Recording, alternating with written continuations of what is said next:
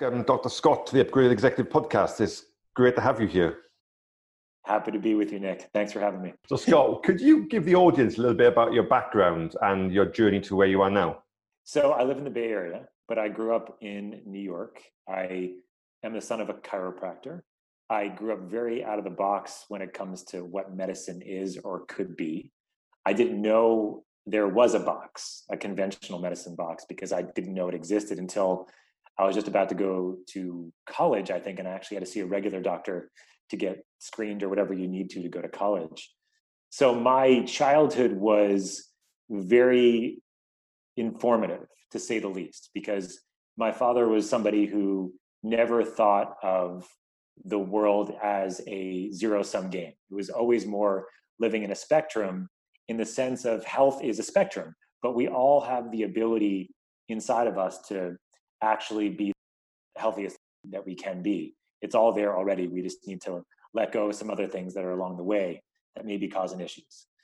He has a really good saying, you know, that healing comes from within. And, and there's all sort of derivations of that. So that's how I grew up. And then I decided to go to medical school because it was pretty obvious to me growing up in that environment that he was very limited in what he could do. He had a licensure that was, he was a chiropractor. So in New York, especially, there's a lot of regulations associated with being a chiropractor and what you can and can't do, especially 30 years ago.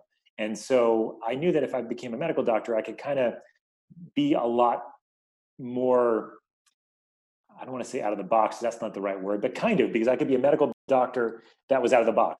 I could have conventional training, but at the same time, I could have this alternative upbringing and understand how you can bring these things together. And so I decided to go to medical school. I was in Baltimore for 10 years. And during that time, I did my medical school there, I did my residency training there. And then I started working and practicing there for a little bit before moving to California. It was during my residency that I actually, before that, actually in medical school, when I was a place called the Shock Trauma Center in Baltimore, which, if anybody has ever watched The Wire before on HBO, you likely know that Baltimore is famous for its shock and trauma. I saw some crazy, crazy shit. But what I found most intriguing and amazing was this gigantic hyperbaric chamber that was in the basement that was used for a number of different things. What I saw was carbon monoxide poisoning and soft tissue injuries, which and trauma. So what I saw was these really severely injured people, or even comatose people that were on ventilators if they were exposed to carbon monoxide, walk out of the chamber after finishing their treatment. And being just floored that this technology had the ability to change somebody from being on a ventilator to them being able to walk out of the chamber 90 minutes later. So when I found out how simple the technology was and understood that it was just oxygen and pressure, you know, two elements that all of us understand intuitively to some degree, combining those two things to have the technology work the way it does, I did all the research at the time, this is back in like 2007, I think, and just understanding what was being used in this world, in the hyperbaric world, what diseases, what conditions around the US, around the world. And I realized that it could very much be one of those sort of anchoring things for me as I grew into my own practice, understanding that it had this such significant power to heal and to optimize and to synergize, as well as to accelerate healing in general. So it was because of that experience, very, very fatiguing experience and crazy experience at the Shock Trauma Center that I got involved in hyperbaric medicine. I finished my internal medicine residency, worked as a regular primary care doctor for like a year in Baltimore with my wife at the time. And then she got a job in California and at Stanford actually. And so we moved over to the Bay. And that's when I became a medical director of a hyperbaric facility here in San Francisco and started my career as an integrative hyperbaric physician, optimal performance guy in the sense that I transitioned not only from looking at disease and conditions, but also decided to focus more on what I truly felt a passion for, which was optimizing health rather than just treating disease. Awesome. How do you deal with that tension between the conventional medical world and the alternative medical world? Because you've got a unique insight into both worlds. And do you find there's any tension there with your sort of value set, or is it quite clear cut for you? Oh, it's definitely a dance. There's no doubt about it. There's, I like to say that I can speak out of both sides of my mouth. So I can speak conventional, I can speak alternative, and then I can kind of garble it all together into something that sounds integrative in my own way. But there are definitely people in my conventional sphere that I can't talk about alternative things, and vice versa. And so there's a kind of a dance to understand where people are in their path or on their path and making making it so that I engage them in a way that is constructive. I'm not the type usually that likes to push too many buttons right away. I have lots of people in my life that are very good at that. and so that's, I let them do those things. In general, because I have a medical license, there are things that I have to be careful about. You know, I can't speak as if I don't have a license because I do. I have a medical license and I'm boarded and all those things. That's very important to me. But at the same time, I'm very understanding of those outside of that box and others that say, you know, screw the medical system, you know, screw doctors. I'm going to take charge of my health. I'm going to do my own blood work. I'm, I'm going to do everything myself. I'm going to look at my own data. I'm going to be a biohacker about it. And that's great too. My hope is that I can sort of be somewhere in between where I, can be a resource and benefit to both sides.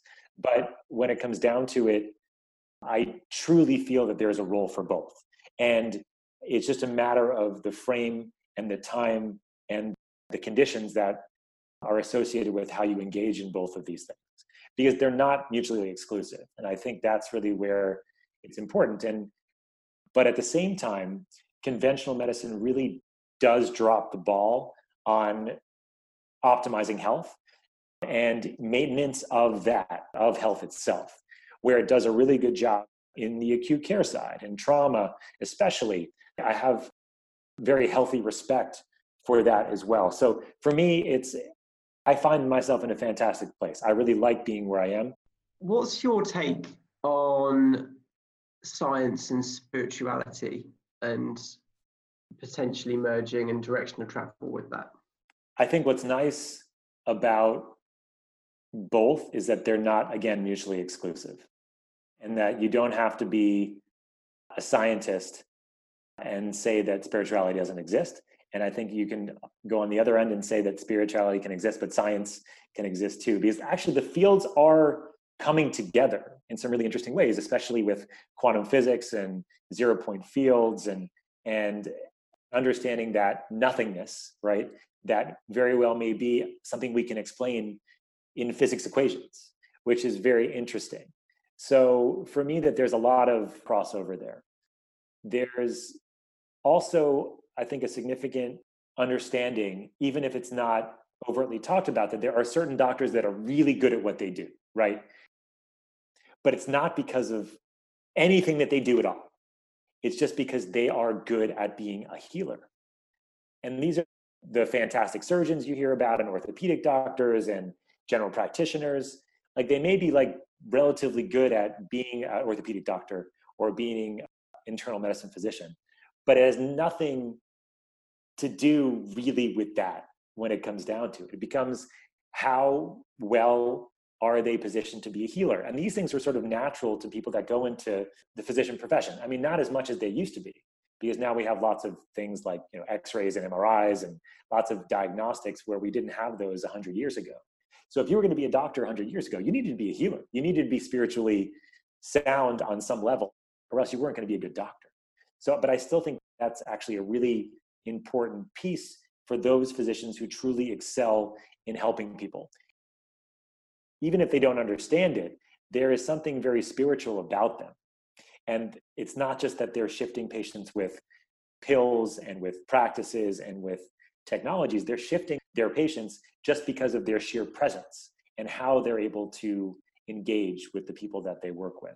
So I think medicine in general is a very spiritual, it's a very spiritual practice, but it gets lost a little bit in the cognitive processing like anything else in this world. Do you think we're having a conscious awakening at the moment? Do you think there's an ascension happening? I think it's an important question because it's one that I've been asked recently a, decent amount, with regards to the pandemic specifically in the sense of what is this a reflection of and or what is this going to lead to I think that on one level, before all this happened, it does feel like there's been more interest in health and not just from a reactive perspective, but more from a responsive perspective. How can we optimize our cognitive function, our brain function, our cardiac health? Um, how can we live the best life we can? And, and like from a health span perspective rather than a lifespan perspective. There's been a significant more interest in consciousness in the health fields. And now you see all these, you know, these biohackers talking about their psychedelic experiences and doing things that are sort of out of the box of just changing your biology, but also changing your psychology. And so I do feel like it was sort of slowly getting there on some level. But I think what's happened with this pandemic is that it's now you get to choose. You can either say, the next time one happens, I'm ready because I've done my work, I've done my foundational health work, I know what my data is but at the same time i've done my spiritual work or i'm continuing to do my spiritual work so that i can engage with this external world in a way that's much more constructive to, my, to not only my personal health but the health of my family the health of the people that i take care of if you're in that kind of role. So i see this as a significant on ramp and a very very painful and bumpy one for a lot of people but also i think a very potentially positive one and a, one that has a significant potential to change things i hope. What do you mean by painful? You know you said for some it's not pleasant it's painful and for others yeah. well i guess the opposite. Well pain is very instructive just like pleasure right? And i think when we understand that pain is just an emotion it's just like pleasure that they're all reflections of, you know, depending on how esoteric you want to get, but depending on what you consider maybe as vibration. They're just these vibrations that are coming and or these sensations that you're having. Then you get to choose how you feel about them. You get to choose what emotion that you reflect on various aspects of your sensations. So, and I think a lot of that becomes a process of self discovery and, and understanding that you do have more of a relationship with these sensations and the emotions that become of them than you realize. So it's a bit esoteric to think about, but that's what I mean by, you know, pain is a very instructive tool, just like failure is a very instructive tool. Like negative emotions, negative events, you know, in quotes, very much have silver linings to them if you just frame it in that way. So this is not just in the esoteric, this is in the real world too. I think that's what's happening and what we're seeing now in with COVID-19 and the fear and the pain that people are going to feel or already are feeling that there is going to be a significant silver lining to this but it's not going to be easy to get there. My message is pretty simple. Just let it be and observe how you feel about it. And then from there you can take it to any level that you want to take it. You can take it from there's got to be a silver lining. I'm going to find it right now. Or it could be just sitting with how you feel, those emotions, those sensations, and just observing them. This is the meditative path, right? This is the path of self discovery that requires personal reflection and contemplation.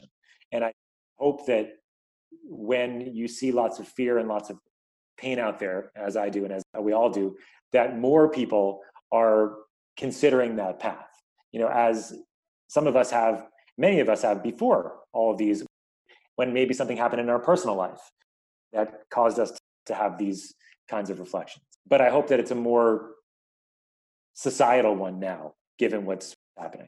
Can we take a step back and could you just tell the audience what hyperbaric oxygen therapy is and how it practically works? So it's very, very simple. And this is why I felt I resonated with it when I was in medical school is because if you could take such a simple technology and you could potentially have so much healing ability, then I needed to know more about it. And everybody else did too. So we breathe oxygen, but we also breathe in the air that's around us at sea level about 80% nitrogen and only 21% oxygen. So you can do the math. So 79% nitrogen. So when you breathe, you breathe in that oxygen. That oxygen gets attached to our red blood cells via a molecule called hemoglobin. And then our oxygen gets delivered to every single cell in our body. Without oxygen, we die because oxygen is really necessary to make energy at the cellular level. So, the first thing that we're doing in a chamber is that we're increasing the amount of oxygen that you breathe. The second thing we do is that we increase the amount of atmospheric pressure that your entire body is under. And atmospheric pressure, the simplest way to think about it is if you're under a certain amount of seawater, or any water really for that matter, all the water above you is extremely heavy. That heaviness is pressure. And I'm sure everybody's seen a submarine before, other devices that go deep underwater that are very they're thick, they're steel, they have lots of protection because of that pressure. And so, so what we're doing in a chamber is that we're simulating the pressure you would feel under a certain amount of seawater. And then we're increasing the amount of oxygen that you breathe from the 21% typically to somewhere around 100%. And then it's the combination of these two elements, the pressure and the oxygen, that drives more oxygen in circulation. And so those red blood cells that typically carry oxygen are actually usually doing a very good job on their own. If anybody is familiar with a pulse oximeter or pulse ox, if you put one on your finger and check your oxygen level, usually it's going to measure somewhere between 97 and 100% if you have normal lungs. And that's measuring the amount of oxygen that's actually saturating those hemoglobin molecules on the red blood cells. That's with just 21% oxygen in circulation. So there's not a lot more capacity for you to, to saturate those hemoglobin molecules, only maybe 3% for normal people. So where the oxygen really gets into the system is in the plasma or the liquid of your blood.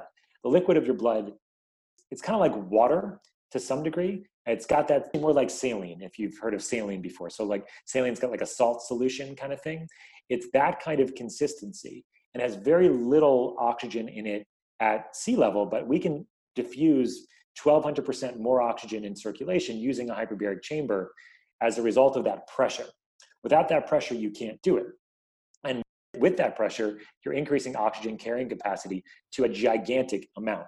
And it's that oxygen carrying capacity that really is the impetus, it's the catalyst that changes our physiology when you're in the chamber, both acutely by infusing a bunch more oxygen in the system, and then more long term by that oxygen actually creating what we call epigenetic shifts, or shifts in how the DNA is expressing various DNA, various genes, and suppressing various genes depending on how oxygen interacts with the DNA itself. At least 8,000 genes that are interacting with this high oxygen environment. So there's the acute exposure, which drives more oxygen in circulation, and then there's the long term benefit of being in a chamber, which is this epigenetic shift that happens as a result of being in there.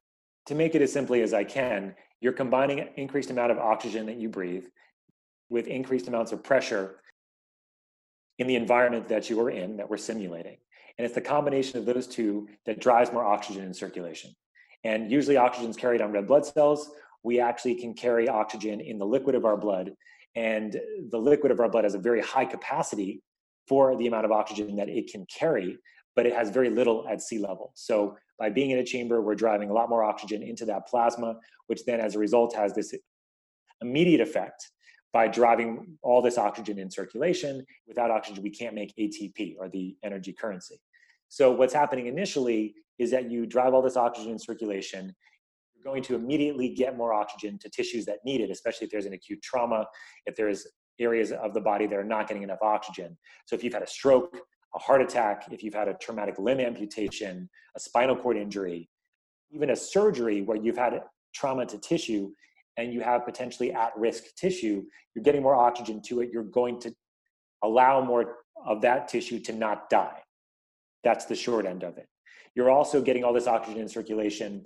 And as a result of that, you're creating this stimulus for more stem cells to be released from your bones your bone marrow where it's made. And those stem cells can then be released. And as a result of that, help create the environment where all this different tissue in your body, these cells in your body can regenerate and revitalize themselves. Now, when you have all this oxygen circulation, you're also going to stimulate your DNA to express and suppress various genes that are responsible for healing, growth, and inflammation. And that's a process that happens after more than just one treatment. That's over a protocol of treatment. But what you can see there is you can see the whole body optimized. You can see new blood vessels forming, new connective tissue, new bones, new cartilage, new neurons. You can see inflammatory mediators, things that cause inflammation, all to get decreased, things that are responsible for some of the inflammatory diseases out there, like inflammatory bowel disease and Crohn's and ulcerative colitis, and some of the factors that are related to that. You can see all those kind of go down. You can see the, basically the system I like to think of it like as a scaffold builder. Like you have this way to sort of rebuild the scaffolding of tissue from the ground up using this epigenetic shift, this change in the DNA that's happening as a result of the oxygen exposure. Back to our previous conversation around, you know, the conflicts between, I guess, conventional medicine and then alternative medicine. What is hyperbaric approved for as a treatment from a, an FDA point of view? And then maybe what are the other things is it being used for that seems to have a good application but maybe isn't approved? So in the US, there's 14 different indications that are approved for uh, insurance approval, basically. So that Medicare, our socialized system here in the US, will pay for. Five of those conditions are things that can be treated outside the hospital. The rest are, are mostly treated in the trauma setting where I trained and when I was in medical school. Uh, the ones that are most commonly treated as an outpatient or even overall are diabetic foot ulcers. So, patients with diabetes that have ulcers, we can save people from needing amputations all the time, which is obviously a nice thing. We have patients that come in from radiation injuries. So, these are patients that have had radiation for cancer treatment and then have had injuries that have resulted from the radiation itself. Hyperbaric therapy is a very and vastly underutilized therapy it's a very good therapy for radiation injury and recovery. Also use it for chronic bone infections, uh, sudden hearing loss, and for flaps and grafts. So these are things that are done in surgeries like plastic surgeries, for example, to help the body heal or regenerate tissue in a certain area. You can help if those aren't looking like they're going to work. From the investigational side, that's where I do most of my work. And I like to think about this really simply, Nick. Hyperbaric therapy really does four things. The first thing it does is reverse low oxygen states, reverses hypoxia. The second thing it does is decrease inflammation. It's as powerful as taking a steroid for inflammation. It's a very, very profound anti inflammatory. The third thing it does is release stem cells.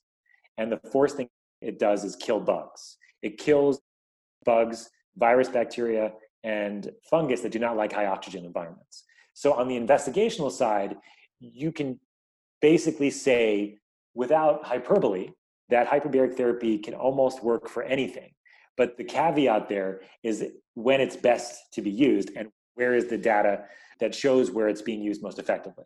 And so, where I'm seeing a lot of the work that's being done now is in the brain, for example. So, traumatic brain injury is one of the bigger areas. So, concussions are one of the big areas that we see a lot of benefit and a lot more studies that are coming out to show how well the brain can regenerate and revitalize itself in a hyperbaric chamber after an injury.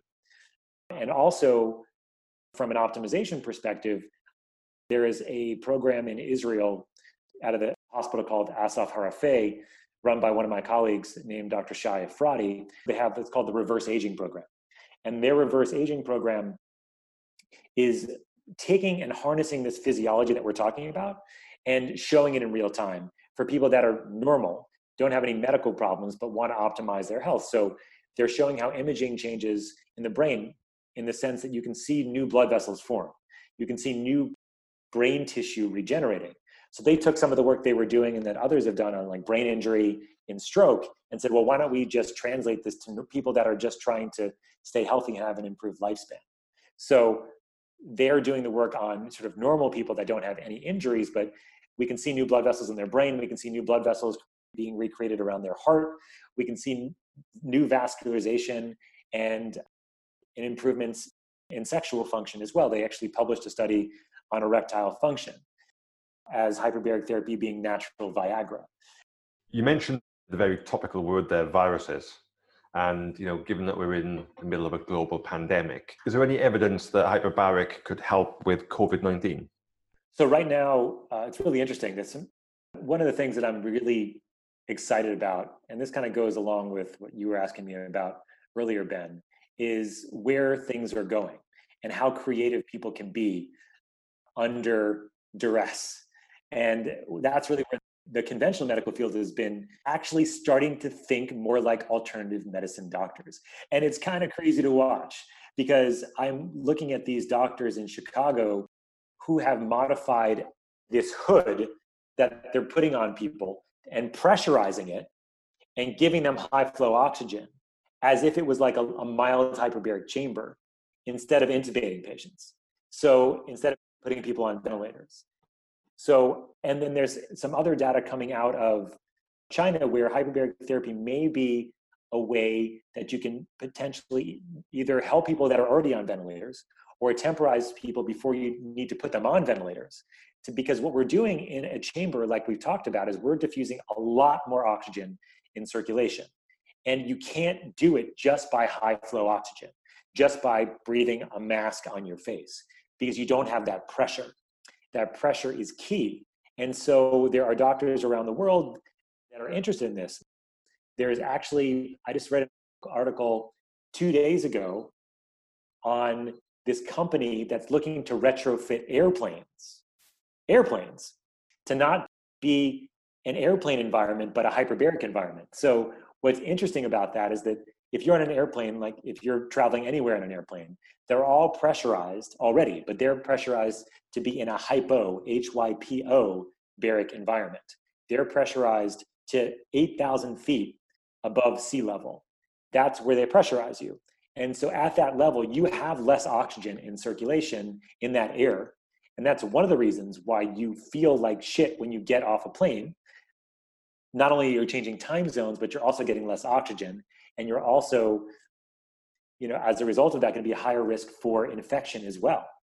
So, but what you potentially can do is reverse that pressurization and make it a hyperbaric environment, which is very interesting. So even if we don't use these airplanes in this way for COVID 19 and treating massive numbers of people to get more oxygen circulation, it is still extremely exciting to me that people are thinking about ways of using hyperbaric environments in different ways, even in conventional medicine.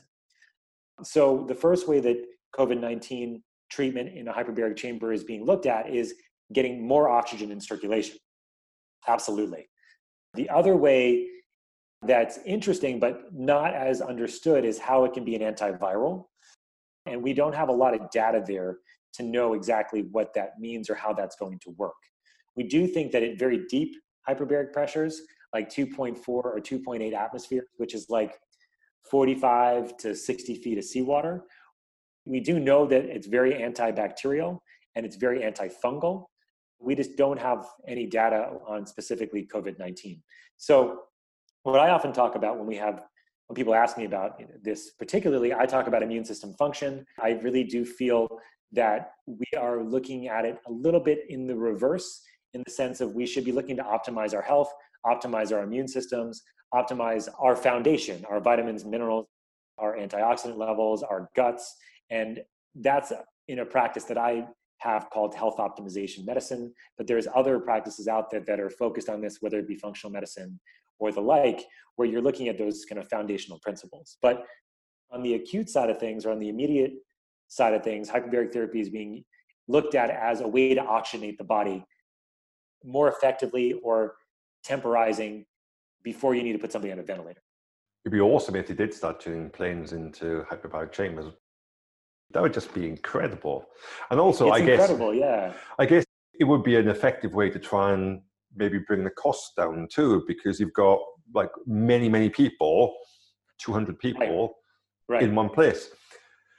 And let's face it, there are a lot of planes on the ground at the moment too. So that's what they were thinking about repurposing all the planes on the ground. I don't know the engineering. I mean, I don't know if you could fly in a hyperbaric chamber, but I think keeping it on the ground because it's going to be heavier, right? So the air is going to be heavier.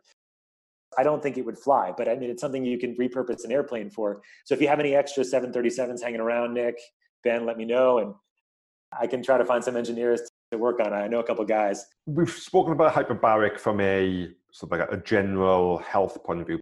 What about a performance point of view? Your hippocampus is the area that stores memories and it has long-term memory storage and has the ability to take things out of long-term memory and bring them into your executive functional abilities which are in your frontal lobes. so there's a significant interaction between your frontal lobes and your hippocampus to get memories in both directions. So short-term memory is becoming long-term long-term memory is being able to be processed and used in the short term or in for your frontal lobe for executive function et cetera. What i mean by executive function is you know your ability to maintain things in your present awareness that you can do. Get your shit done and not forget things. So you have this to do that to do. You have these things to keep in your mind when you do certain things. It's very task oriented let's call it it's actually really interesting they did a study on chinese college students and they actually might have been a little bit younger than that i think they have this like major exam that they need to take in china like a lot of countries i think india has one too where there's only a very few top schools and there's like a billion people competing for them. In China, they have something similar. And so what they did in this study is that they did MRI scans, which are called functional MRI scans. They looked at the metabolism of the brain, how the brain was making energy. They did it before hyperbaric treatment, and then they did five hyperbaric treatments. And then after the fifth hyperbaric treatment, they put them back in the MRI scanner. And they saw these areas of the brain light up like Christmas trees. The areas that are responsible for visual spatial recognition, executive function, and memory, and all of them working together in a more harmonized way, even after just five treatments.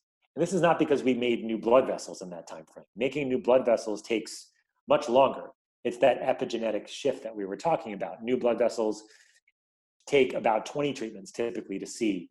But just this five treatment initial exposure enhanced oxygen delivery to tissue it's this significant oxygen infusion, like we talked about. And as a result of it, it's like osmosis, right? The more oxygen you have in a blood vessel, the more that oxygen is going to diffuse into tissue outside of that blood vessel, simply because of a of that the difference in amounts, right? So that that variation.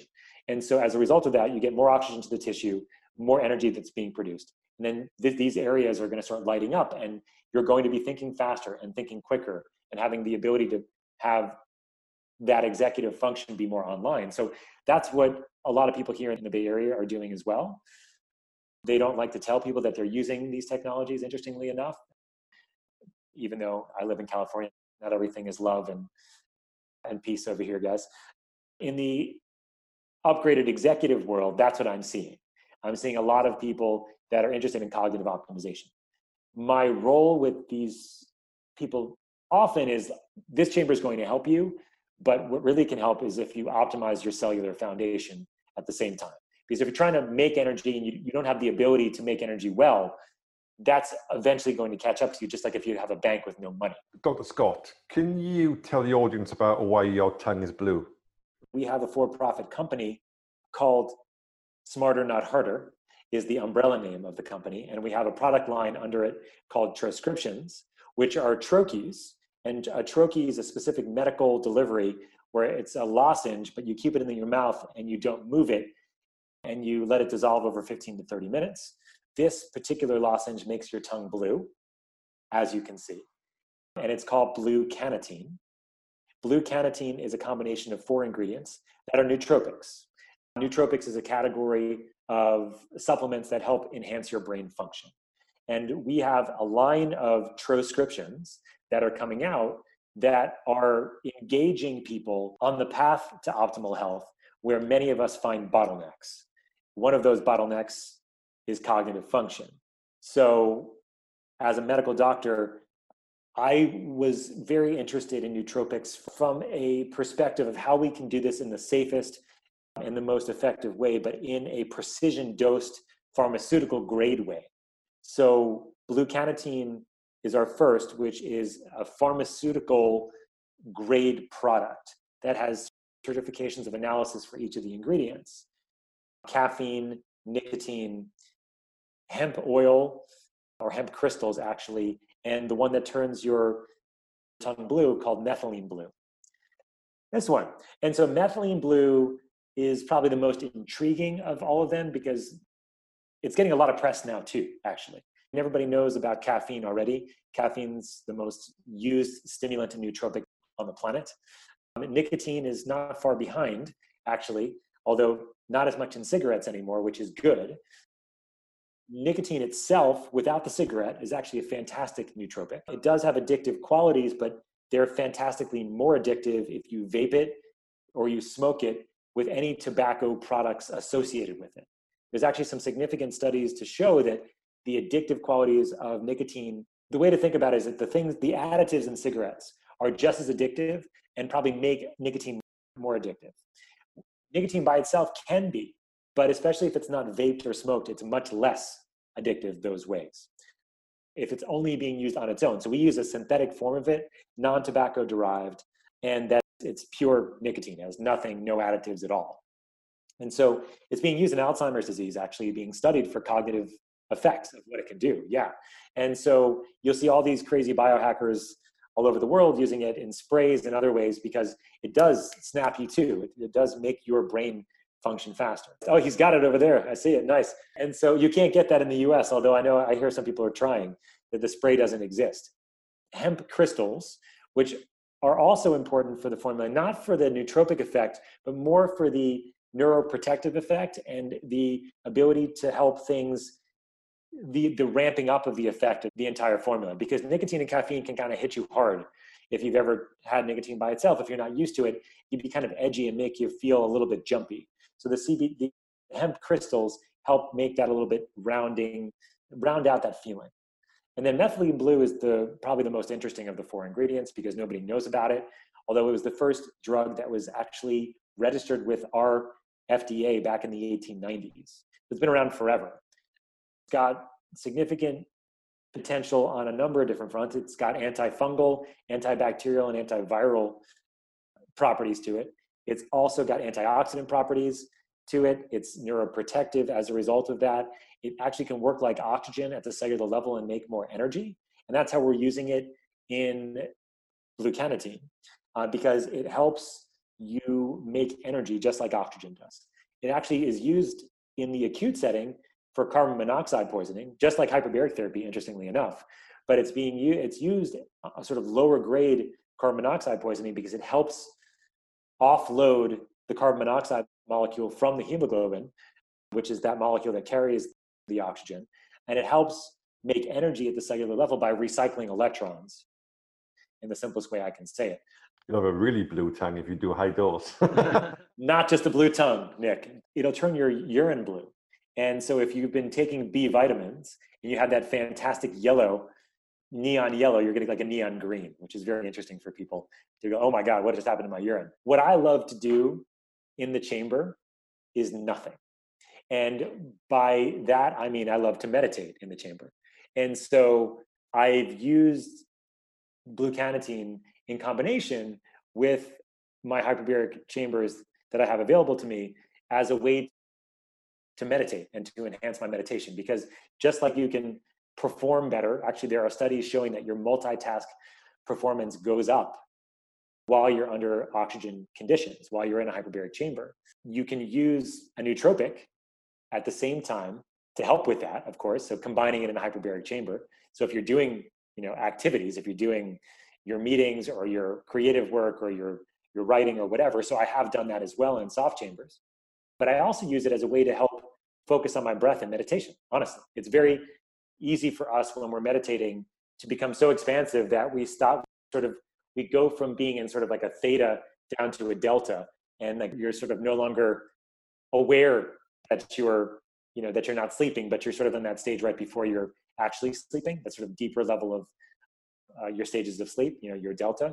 So i use hyperbaric therapy and in combination with the blue cannatine in a way to help with my meditations because you sort of and even without hyperbaric therapy too but but i find it's a way to help you know concentrate on my breath and become more expansive but without sort of losing that expansiveness into sleep so i guess that's the best way to describe it Dr. Scott, when we started, you mentioned that you know outside of hyperbaric, there are some other interesting technologies that you're using from a performance point of view. Mm-hmm. Just tell us what some of those are.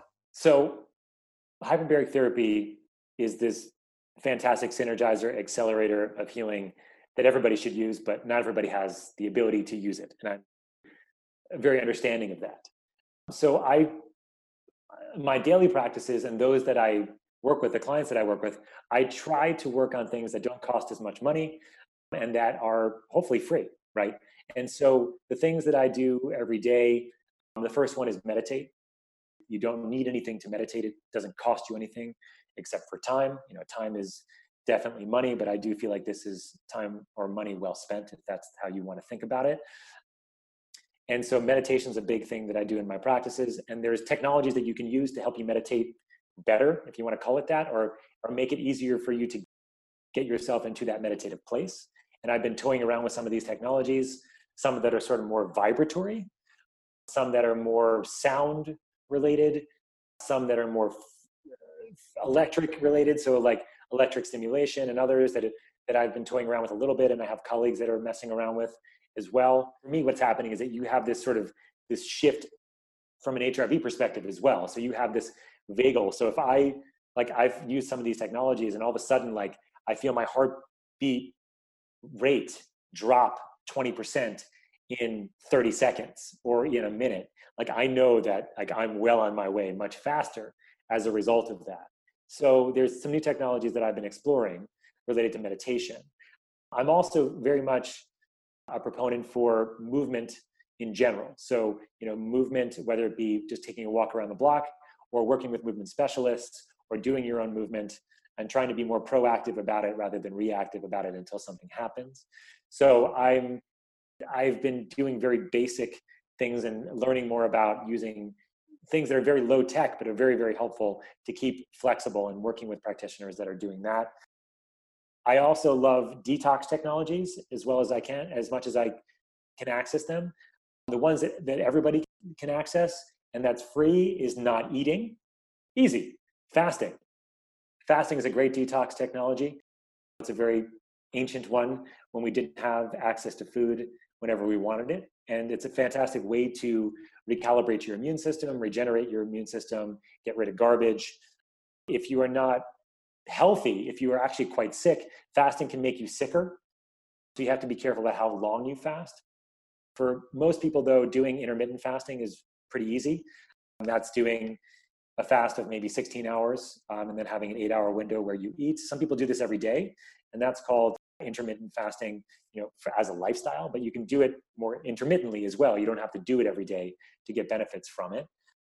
Longer fast i find are the more therapeutic from a detoxification perspective.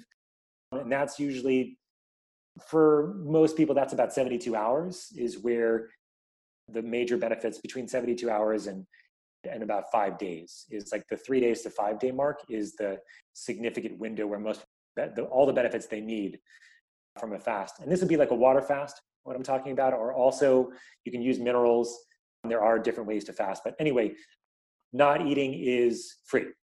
I also love, from a, an expensive perspective, I love infrared saunas, and I have one at my house. When I found out that I was going to have four kids, which was a surprise to everybody in my household, I have a very small home. I live in the Bay Area, so I needed to get my own room to hide. And that room is my infrared sauna that I get to close the glass door and nobody else to come gets to come in there with me except for my wife if she wants to. So, but the infrared sauna is a fantastic detoxification technology using light in the spectrum of the sun that causes you to heat up. You can you don't feel like you do in like a Finnish sauna where you get like blasted with heat. It's a little bit different. You sort of heat in from the inside out. And I love it. I use it almost every night, especially these days. And so those are some of the major things that I use on a daily basis. How do people find you and find out more about what you do? Sure. So on the hyperbaric side of things, I have a specific practice for that. And the website is integrativehbot.com. So it's you can find us on the World Wide Webs if you've heard of those. So that's me. That's my personal site, integrativehbot.com. I also started a new collaborative with some colleagues and engineers called HBot Plus. And this is going to be a, a new platform that we're rolling out. And the website is hbot.plus. And this is going to be a platform that we're also developing on Facebook to help be sort of a central hub for hyperbaric information and also allied therapies. And I'm hoping to bring that out in a very cohesive way because the hyperbaric community is very, very disjointed. And then on the health optimization side, my concierge wellness practice, I have my own personal site. It's home-sf.co. And then our nonprofit is homehope.org. Now, if you just want to go to one location, um, I have my Instagram. It's at Dr. Scott Sherr.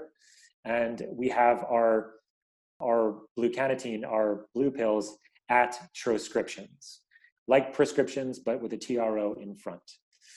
So lots of different places, but if Instagram is the place you go for your media, those are the two places that I do most of my engagement these days. And I work with people all over the world, helping advocate, you know, educate and consult on hyperbarics, on integrative approaches to hyperbaric medicine, on health optimization medicine, et cetera.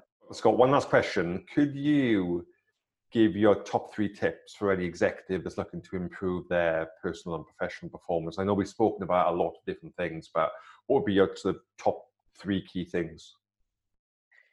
So I know we've spoken about a lot of a lot of things, and this has been a lot of fun, Nick. Uh, the second go round, I think we were definitely more expansive this time around. That's for sure. And I think that's the first thing that I would recommend for any executive is to establish a contemplative, meditative practice in their in their daily life and, and integrate it, and knowing that it's not time that's taking you away from the work that you're doing. It's time that's adding to the work that you're doing in this world. Whatever that looks like for you or for that person uh, that's listening, for you listening, is up to you. There's no right way to meditate, there's no right way to establish this time. Even just shutting off your phone and going for a walk in nature for 10 minutes is a meditative practice, honestly. Even if you're there with your thoughts, even though you're not your thoughts, the first step is to be away from the things that maintain your attention away from at least your thoughts of being more expansive. And then the next step is really you know, taking it and saying that, well, maybe these thoughts aren't me, and maybe I'm more than just my thoughts. And then looking at the meditative practices as a result of some of that. If you want to go there, if you don't, just get the fuck outside, take a walk in nature. That's cool too. That's number one. The second thing I would say is don't be reactive with your health, be proactive with your health and optimize your health prior to you requiring prior to there being a pandemic you know prior to there being an emergency when all of a sudden like you have x you have to do all these things to get yourself healthy. So my colleague dr ted who founded health optimization medicine and practice likes to say just because you're not sick doesn't mean you're well it just means you're not sick. And so remember that and you don't have to live in that paradigm. You can live in a paradigm, the one that I live in, and more people are living in, is how can you optimize your health before something happens and be more resilient when those things inevitably will happening will happen already. So I think that would be the second thing, and that would be I do that through the practice of health optimization medicine. And I guess the third thing, what comes up to me for today is play. Make sure that life is fun, fun and learning. Okay. But if it's not fun, then why? Why? Right? Why do we get up every day? Because we hopefully have a, a sense of wonder and a sense of joy. I am lucky. I have all these children to remind me when I see them in the morning, when I'm leaving the house, when I'm first getting there, that life is joyous. And as we get older, we forget and so don't just have a kid to do it or four. You know, there's other ways to play and have fun, but whatever that is for you, that's what I would be emphatic about too. Thank you, Dr. Scott. It's been an amazing interview. Even better second time around. You're a I gent so. for uh, re-recording it. Thank you. Oh no, it's my pleasure. Uh, it's been fun, Nick, and thank you, Ben. Uh, you're welcome. Thank you.